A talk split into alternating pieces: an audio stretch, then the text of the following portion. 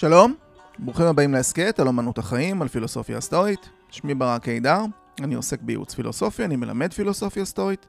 אתם מוזמנים לאתר שלי stoiisrael.com וגם לדף הפייסבוק שנקרא אמנות החיים פילוסופיה סטואית, האינסטגרם הוא בשם סטואיזראל, שם יש פוסטים מעניינים.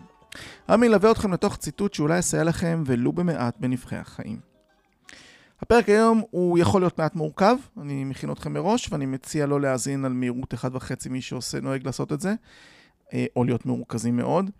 אה, הוא מורכב, אבל הוא מעניין לטעמי. אנחנו נדבר קצת על אה, דת ועל השגחה, נביא איזה אורחת אחת מעולם הנצרות, אישה מעניינת. בכל דת, באשר היא, יכולים להיות פולחנות, פולחנים ואמונות שהם שונים בין אחד לשני בקרב המאמינים. לדוג, אה, לדוגמה, גם בקרב היהדות האורתודוקסית יש הבדלים בין הציונות הדתית ליהדות החרדית או היהדות המסורתית. גם הדגש האמוני שונה מזרם לזרם, והם יכולים להיות תחת אותה דת. אפשר להוסיף למשוואה גם את האסלאם הסוני או השיעי, אפילו בקר... בקרבם יש זרמים שונים. למשל אצל הסונים יש ארבע זרמים, האסכולה החנפית, האסכולה השפאית, האסכולה המלאקית והאסכולה החנבלית. בנצרות יש הבדלים בין זרמים ותנועות שונות.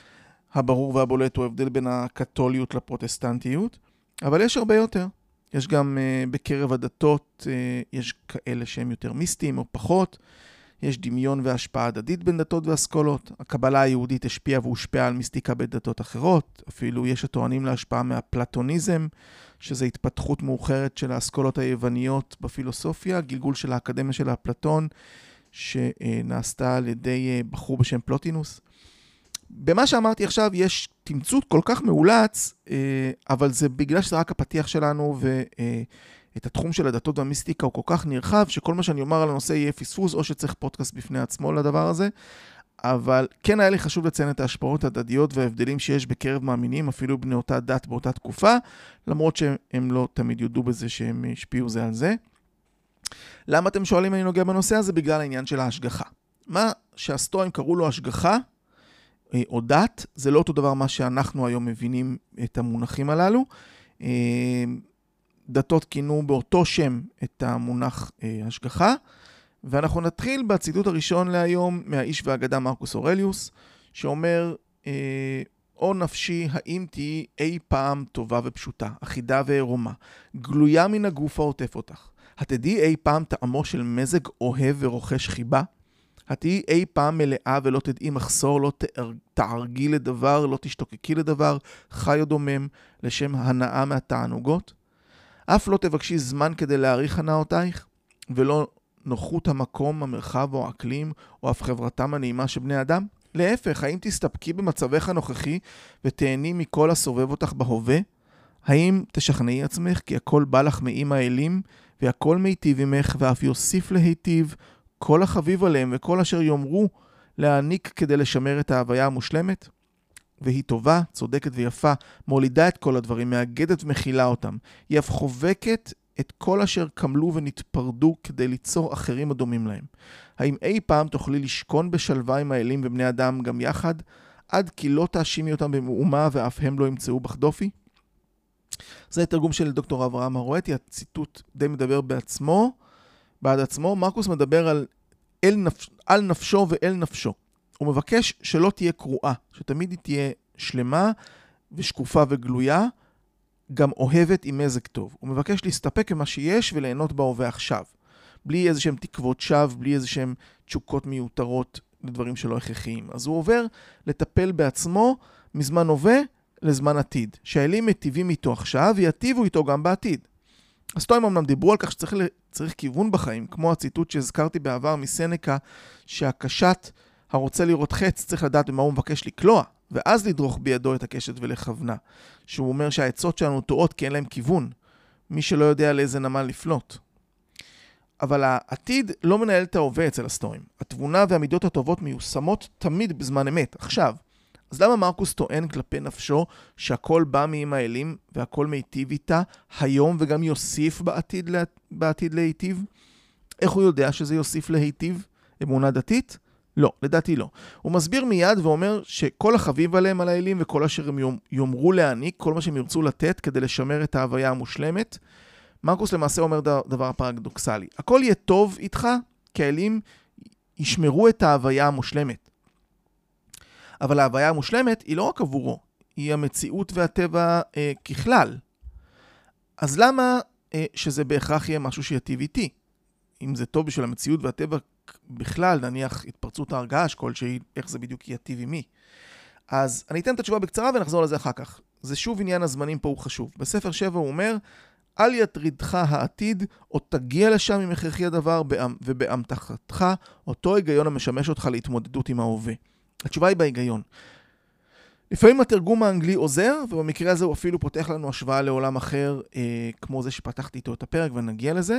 בתרגום לעברית המשפט אה, מספר 10 שציטטתי קודם אומר, האם תשכנעי את עצמך כי הכל בא לך מעם האלים, וכי הכל מיטיב עמך, ואף יוסיף להיטיב, הכל חביב עליהם על האלים, וכל אשר יאמרו להעניק כדי לשמר את ההוויה המושלמת. באנגלית, Will you not convince yourself that all your experiences comes from the gods, that all is well and all will be well for you, all that the gods see fit to give you, now and hereafter, in the maintenance of that perfect being which is good and just and beautiful, which generates all things, sustains and contains all things, embrace all things as they dissolve into the generation of others like them.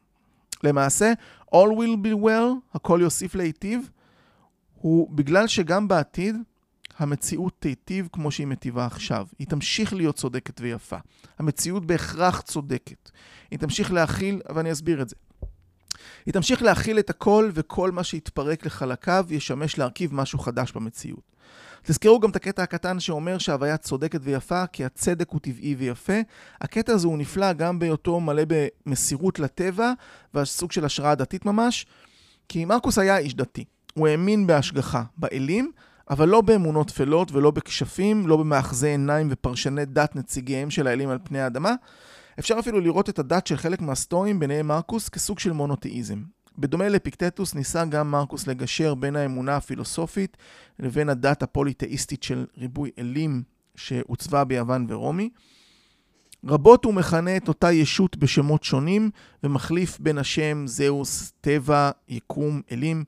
לעיתים קרובות הוא מתייחס לסדר הקיים ביקום ולתפיסה שהטבע מנוהל למען כל מה שמורכב בו, לרבות לרווחתו שלו עצמו.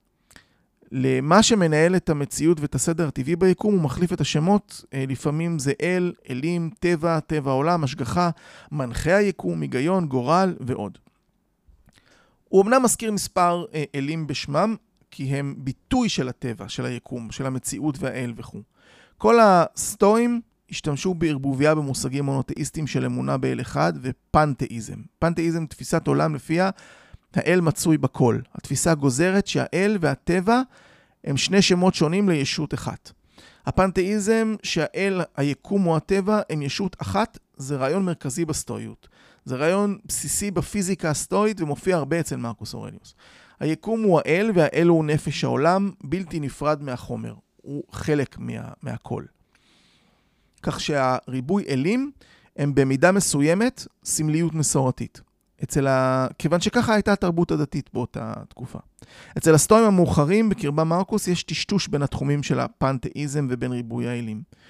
ברמה הפיזיקלית, היקום הוא חומר וגם נפש שמעצבת את החומר על פי איזושהי תוכנית שהיא לטובת כלל היקום והטבע, כמו הצורה והתכלית הניתנים לחומר. יש אצל מרקוס כמה התבטאויות שבהם מובעת התפיסה שהאל דואג לכל יצור בנפרד גם. לדוגמה בספר 9 הוא אומר, והנה אחת מן השתיים היא. או שמחשבת העולם יוזמת פעולתה בכל עניין ועניין לפי הנמקה מסוימת, ואם כך הדבר, קבל את יוזמתה. או שהיא ניעורה לפעולה פעם אחת, וכל יתר הדברים אינם תולדה מכך. אשר על כן מדוע תדאג? הן העולם כולו, או שהוא אל, ואז הכל בטוב, או שהוא סתמי, מקבץ ארעי של אטומים וחלקיקים. אך אתה יישמר לך מהיות סתמי. עוד מעט תכסה האדמה את כולנו, ואז היא בעצמה תשתנה, ואף הבא אחריה עד אין סוף, ושוב תמורות לעולמי עולמים. אם יראה אדם בעיני רוחו את גלי השינויים והתמורות ויבחן את מהירות חליפתם, אזי יקל ראשו בכל דבר שסופו למיתה. זה סוג של תרגיל רוחני קטן שמרקוס פה עושה עם עצמו גם בזה שדברים תמיד משתנים, אז אה, צריך להפחית מעוצמת החשיבות של חלק מהדברים שגם ככה הם משתנים והתחלפו. הוא אומר פה, או שהטבע יוזם כל פעולה לאחר מחשבה מתוך איזושהי סיבה כלשהי, אז תקבל את היוזמה הזאת, את הסיבה של המציאות שאתה חווה, או שהסיבה הראשונה מעת נוצר הטבע, סוג של מפץ גדול, שהחל בפעולה אחת דטרמיניסטית שהביאה למציאות בה אנחנו נמצאים עכשיו, אז גם כן, זה לטובת הטבע כולו. בספר 6 הוא אומר, אם אפוא נועדו האלים והתדיינו לגביי ועל אודות מה שמן ההכרח יקרני, בוודאי הייתה עצתם לטובה. אמנם היה ולא התדיינו בענייניי כפרט, בוודאי נועצו באשר לטובת הכלל. והנה כל אשר מתרחש כעת הינו תולדה מכך, ועל כן עליי לקבלו בברכה ולאוהבו. הערת ביניים קטנה. במקומות בהם מרקוס מציג לעצמו שתי עמדות שונות, זה מתוך איזושהי ענווה. שהוא לא יודע הכל, אבל למרות שיש שתי גישות שונות, תמיד התוצאה היא ההסתכלות האתית של הדבר הזה, התוצאה האתית. מה שחשוב זה האתיקה. האל בהיותו אה, טוב על פי התפיסה הסטואית, גם ברוב הדתות, הוא יבקש את הטוב והוא לא ישגה. מאוד בולט אצל מרקוס אורליוס הפנתאיזם, גם אם בהסתייגות מטעמי צניעות. הוא חוזר שוב ושוב שהאל הוא אחד בהיותו הכל, היקום הוא יצור חי, בעל חומר אחד ונפש אחת. האל שהוא אחד, הוא הנפש החודרת לתוך העולם בכלל ומתוך איזושהי מודעות. כשמרקוס מדבר אל, אה, אל האלים זה רק מתוך איזושהי צורת התבטאות. אה, הוא, הוא מצטט את סוקרטס שהגדיר את האמונות של ההמונים כמפלצות שמטילות אימתן על ילדים, אמונות טפלות. והציטוט הולך כך, סוקרטס אף קרא לדעותיהם של הרבים רוחות רפאים, אימתם של הילדים. זו נקודה חשובה להבדל בין ההשגחה ואמונה הדתית של מרקוס והפילוסופיה הסטואית לבין ההשגחה ואמונה הדתית ככלל. עם זאת, הוא עדיין סוג של מונותאיסט במחשבה שהאל הוא כל יכול, יודע הכל, הוא טוב לכל, גם אם אנחנו לא רואים את זה.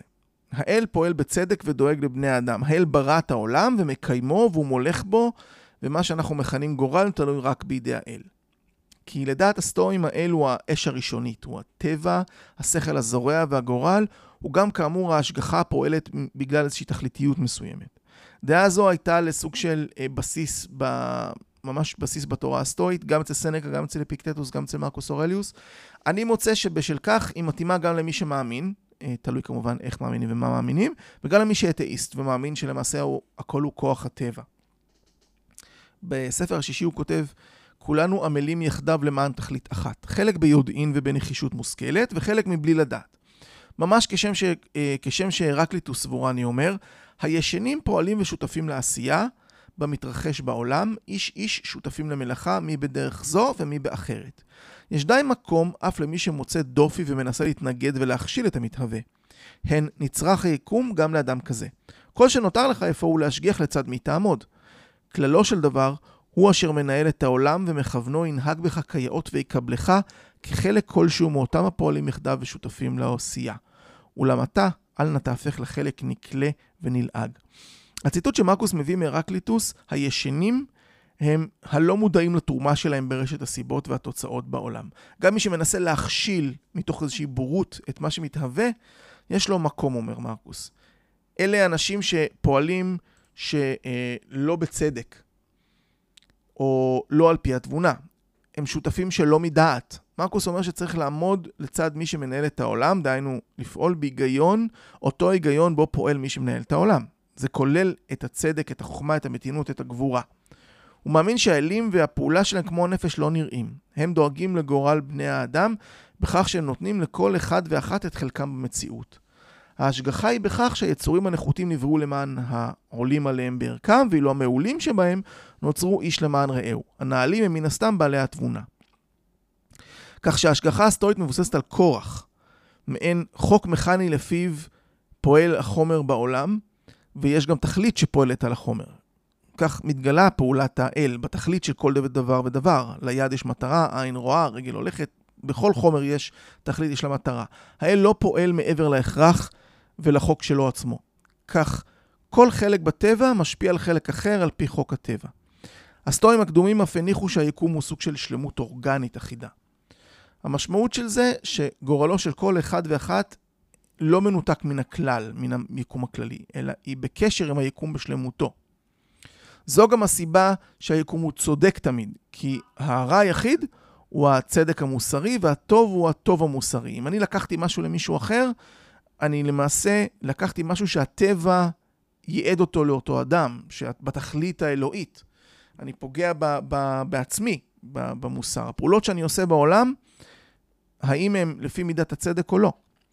מה שחיצוני לי הוא לא בשליטתי וגם לא תחת הקטגוריה של טוב או רע. אחת הסיבות שמרקוס אמר שאם אנחנו ניתקל בחצופים, אנחנו לא צריכים להיות מופתעים שיש חצופים בעולם. אין מה לבקש משהו בלתי נמנע. כל מי שעושה עוול פוגע באופיו המוסרי שלו עצמו. איכשהו מה שקרה, כולל פעולות עוול, הן חלק מהתוכנית הכללית של היקום. ליופי הכללי של הטבע, למציאות הכללית, ליקום ולטבע, כולל החצופים והעוול, אה, הם תורמים למציאות הכללית. אפילו איש נבזי ושפל, קיומו הכרחי בתהליך ההתרחשות של היקום, ומי שמתלונן על מה שקרה במציאות, מתלונן על פעולה טבעית של האל. אז עלינו לקבל באהבה מה שקורה לנו ולהשלים בשמחה עם חלקנו. בספר 5 הוא אומר, קבל באהבה כל מה שמתרחש, אפילו אם הוא קשה לך, בעבור שהוא מוכוון למטרה נאותה שהיא בריאות העולם, ולדרכי הישר והטוב של האל העליון. הוא לא היה מטיל על איש דבר, לולא היה הדבר נאות לכלל. הן אפילו אחד היצירים שבטבע אינו מטיל על יציר, כפוף לו מסע שאינו מסוגל לו. לפי זה שני טעמים יש לך. אשר בעבורם עליך לחבב את מה שנגזר עליך. הטעם הראשון, קודם כל, מפני שלך אירע הדבר ועליך הוטל, והוא קשור בשלשלת ארוכה של סיבות לדברים שנוגעים בחייך. והטעם השני זה שמפני שלמושל בכל, נראתה גזרה זו צריכה לפעולתו הישרה ולקיום חפצו בעולם. כי התבל כולה הייתה נעשית לבעלת מום, לו חפצת להפריד אפילו דבר קטן מן הקשר והחיבור אשר בין החלקים או מתוך הסיבות הפועלות בתוכה. אבל אתה מפריד דבר מצדך אם אתה מתלונן על מקרים ומשתוקק לעקור אותם ממקומם. נתקצר את זה ממש, קבל באהבה מה שמתרחש, כי מה שמתרחש הוא לטובת העולם. אז אם אתה מתלונן על מה שקרה, אתה מתלונן על חוליה אחת בשרשרת של סיבות ותוצאות של מי שמנהל את העולם, חשב שהיא חוליה הכרחית. נחזור רגע לתרגום האנגלי של ספר 10, All is well, all will be well for you. זאת אידאליזציה של קבלה של כל מה שקורה. בעברית הכל בא לך מהאלים והכל מיטיב ממך ואף יוסיף להיטיב. פתחתי את הפרק בעניין ההשוואה של אה, דתות ואמונות, כי ההשגחה קיימת גם בדתות אחרות, אפילו אם בדרך שונה. היו אפילו שטענו שסנקה ואפיקטטוס הושפעו מהנוצרים, אבל ההפך הוא הנכון. המשפט הזה, All is well, all will be well for you, קיבל גרסה בכתבים מאוחרים. יש uh, uh, טקסט באנגלית שהולך כך, All shall be well and all shall be well and all manner of things shall be well. את זה כתבה ג'וליאן מנוריץ'. כנראה שזה הטקסט הקדום ביותר שידוע שנכתב באנגלית על ידי אישה. כנראה שהיו נשים אחרות שכתבו לפניה בעילום שם כשאנחנו לא יודעים שזה נשים. אה, יש סיכוי כזה. אה, אבל זה הטקסט הראשון שידוע שאישה כתבה אותו. ג'וליאן מינוריץ' היא הראשונה ש... שהיא כתבה ספר, היא הראשונה שידוע שכתבה באנגלית. הספר שלה נקרא Revelation of Divine Love. ג'וליאנה או ג'וליאן מינוריץ', היא נולדה ב-1343 וכנראה הלכה לעולמה מתישהו ב-1416. תקופה בה השתולל הדבר השחור באירופה, או מגפה השחורה. נוריץ' הייתה עיר השנייה בגודלה וחשיבותה אחרי לונדון באנגליה. עיר די דתית, גם עיר של מסחר, הרבה מאוד uh, סוגים של uh, uh, uh, זרמים נוצרים היו שם. דיים ג'וליאן או ליידי ג'וליאן, היא הייתה מסטיקנית, נזירה מתבודדת, ובשנת 1373, היא אז בת uh, 30, היא הייתה כל כך חולה, שהיא חשבה שהיא uh, על ערש דווי, ואז היא חוותה סדרה של חזיונות של הפסיון של ישו. היא החלימה ממחלתה וכתבה שתי גרסאות לחוויה שלה. הקודמת הושלמה זמן קצר לאחר שהיא החלימה, גרסה ארוכה בהרבה, המכונה היום הטקסט הארוך, נכתבה כמה שנים לאחר מכן. היא חיה בבידוד קבוע באיזה תא משלה בכנסיית סנט ג'וליאן בנוריץ', ואין יותר מדי פרטים על המשפחה שלה, על ההשכלה שלה, על חייה לפני שהיא הפכה להיות נזירה, ולא ברור אם שמה אמיתי באמת היה ג'וליאן, אבל ברור שהיא הייתה בעלת השפעה עוד בימי חייה. היא נחשבת גם היום למיסטיקנית ותיאולוגית נוצרייה חשובה. אה, אפילו יש שיר של טי.אס אה, אליוט, אה, שלקח ממילים מתוך הספר שלה. היא נודעה כסמכות רוחנית בתוך הקהילה שלה, שם היא שימשה גם כיועצת. כדוגמה למשל, היא מוזכרת שבסביבות 1414, כשהייתה בשנות ה-70 לחייה, ביקרה אותה מיסטיקנית אנגלית מפורסמת בשם מרג'רי קרמפ. הספר של מרג'רי קמפ, שהוא אולי האוטוביוגרפיה הראשונה שנכתבה באנגלית, מזכיר שקמפ נסעה לנוריץ' כדי לקבל עצה רוחנית מג'וליאן. והיא כתבה בספר שהיא הורתה על ידי אדונה ללכת לדיים ג'וליאן. כי הנזירה הייתה מומחית בגילויים אלוהיים ויכולה לתת עצה טובה. רק במשפט הקטן הזה אפשר לראות הבדל אה, גישות בין ההשגחה הסטואית לזו של המיסטיקנים הנוצרים. ג'וליאן כתבה ב-Revelation of Divine Love שהיא חלתה במחלה קשה בגיל 30 ובשמיני במאי 1373 ערך לה הכומר את הטקסים האחרונים של הכנסייה בציפייה למותה. כשהוא החזיק את הצלב מעל למרגלות מיטתה, היא החלה לאבד את ראייתה, התחילה להרגיש קהות פיזית, אך כשהיא הביטה בצלב, היא ראתה את דמותו של ישו מתחיל לדמם. במהלך השעות הבאות היה לה סדרה של 15 חזיונות על ישו ו-16 בלילה שלאחר מכן. כאמור, החלימה לחלוטין מהמחלה שלה, וישנה הסכמה כללית שהיא כתבה על החזיונות שלה זמן קצר מאוד לאחר שחוותה אותן. וכתב היד המקורי שלה כבר לא קיים, אבל יש עותק ידוע היום כיום בשם הקצר, שהוא הטקסט הקצר ששרד. ועשרות שנים מאוחר יותר, אולי בתחילת שנות ה-90 של המאה ה-14, היא החלה בחקירה תיאולוגית של מה המשמעות של החזיונות שלה, והפיקה כתבים הידועים כיום כטקסט הארוך. אני אקרא לכם קטע קטן מהספר שלה שהולך כך. מרגע שהתגלו הדברים הללו לראשונה, רציתי לא פעם לדעת מה המשמעות של אדוננו. חלפו יותר מ-15 שנים לאחר מכן, נעניתי בהבנת רוחי. הייתי יודעת את המשמעות של אדוננו בדבר הזה? יודעת את זה היטב. אהבה הייתה המשמעות שלו. מי הראה לך את זה? אהבה. מה הוא הראה לך? אהבה. למה הוא הראה את זה? מאהבה. האחזי בזה ואת תדעי ותביני אהבה יותר ויותר, אבל לא תדעי או תלמדי שום דבר אחר לעולם. Revelation of Divine Love, גילויים של אהבה אלוהית, מכילים מסר של אופטימיות המבוססת על הוודאות להיות אהוב על ידי אלוהים ושל להיות מוגן על ידי השגחתו. מרכיב אופייני לתיאולוגיה המיסטית של אה, ג'וליאן הייתה השוואה שלה בין אהבה אלוהית לאהבת אם, נושא שנמצא גם אצל נביאים מקראיים. לפי ג'וליאן, אלוהים הוא גם אימנו וגם אבינו. ג'וליאן כתבה, כי לא ראיתי זעם אלא מצד האדם, והוא סולח על כך בנו. כי הכעס אינו אלא עיוות והתנגדות לשלום ולאהבה. באנגלית זה הולך כך, For I saw no wrath except on a man's side. And he forgives that in us, for wrath is nothing else but perversity and an opposition to the peace and love. היא כתבה שאלוהים רואה בנו מושלמים ומחכה ליום שבו יתבגרו נפשות האדם כדי שהרוע והחטא לא יפריעו לנו עוד. ושאלוהים קרוב אלינו יותר מנשמתנו. נושא זה חוזר על עצמו לאורך היצירה שלה. ישו ענה במילים אלו ואמר, הכל יהיה טוב, והכל יהיה טוב, וכל מיני דברים יהיו טובים. זה נאמר ברוך כל כך, ללא האשמה כלשהי כלפיי או כלפי אף אחד אחר. All shall be well, all shall be well, and all manner of things shall be well. זה אומנם דומה למה שמרקוס אמר, All is well and all will be well for you. הכל מיטיב עמך ואף יוסיף להיטיב. גם ג'וליאן טענה שהכעס הוא סטייה מן האהבה, אבל הסיבות הן אחרות מאלה של הסטואים. ההבדל הוא דרמטי. המיסטיקנים הנוצרים וגם בדתות אחרות דיברו על הנשמה שמתחברת עם האלוהות המשגיחה כמו אב ואם.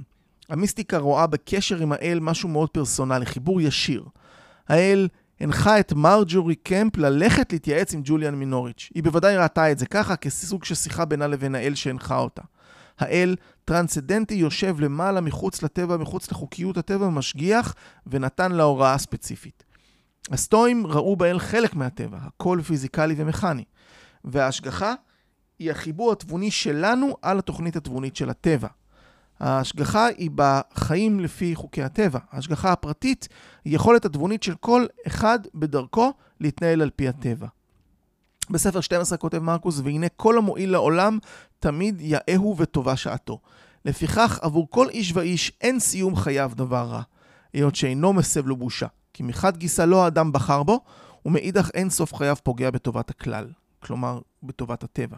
זאת ועוד, טוב הוא כי יפה שעתו לעולם. לפיכך הוא עושה חסד ומקבלו בעת ובעונה אחת.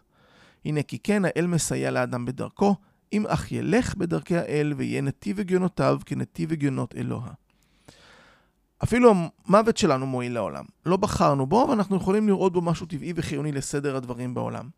בעיניי ההבדל התהומי והכי חשוב בין המיסטיקה וההשגחה הדתית לבין ההשגחה הסטואית ניכר בסוף הציטוט שעכשיו הקראתי ממה שכתב מרקוס. האל מסייע לאדם בדרכו, אם אך ילך בדרכי האל, ויהיה נתיב הגיונותיו כנתיב הגיונות האלוה.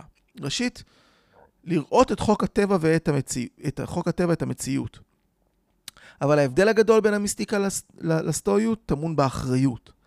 המיסטיקה הדתית כמו שכתבה ג'וליאן מינוריץ', היא אהבת האל שפועל לטובת הכל ויש לקבל הכל באהבה כילד שהוריו פועלים עליו בלי שליטתו והם אחראים עליו גם, ואומרים לו מילולית מה לעשות. אני מניח שמרקוס היה אומר על השגחה פרטית כזאת מיסטית, סוקרטס אף קרא לדעותיהם של הרבים רוחות רפאים אימתם של ילדים. בעוד, שאצ... בעוד שאצלו לאדם יש בחירה ללכת בדרכי האל על ידי ההיגיון, שהוא חלק מההיגיון האלוהי, והאחריות היא על האדם, אם אך ילך בדרכי האל. צריך לבחור לראות את הדברים בהיגיון ולפעול על פיהם ולאהוב את הגורל. אמור פאטי. אני מקווה שהיה ברור, אם לא, אתם מוזמנים לפנות אליי דרך האתר אה, או הפייסבוק, אז עד כאן להפעם. תודה שהאזנתם. נשתמע בפרק הבא אם ירצה הגורל. היו בטוב.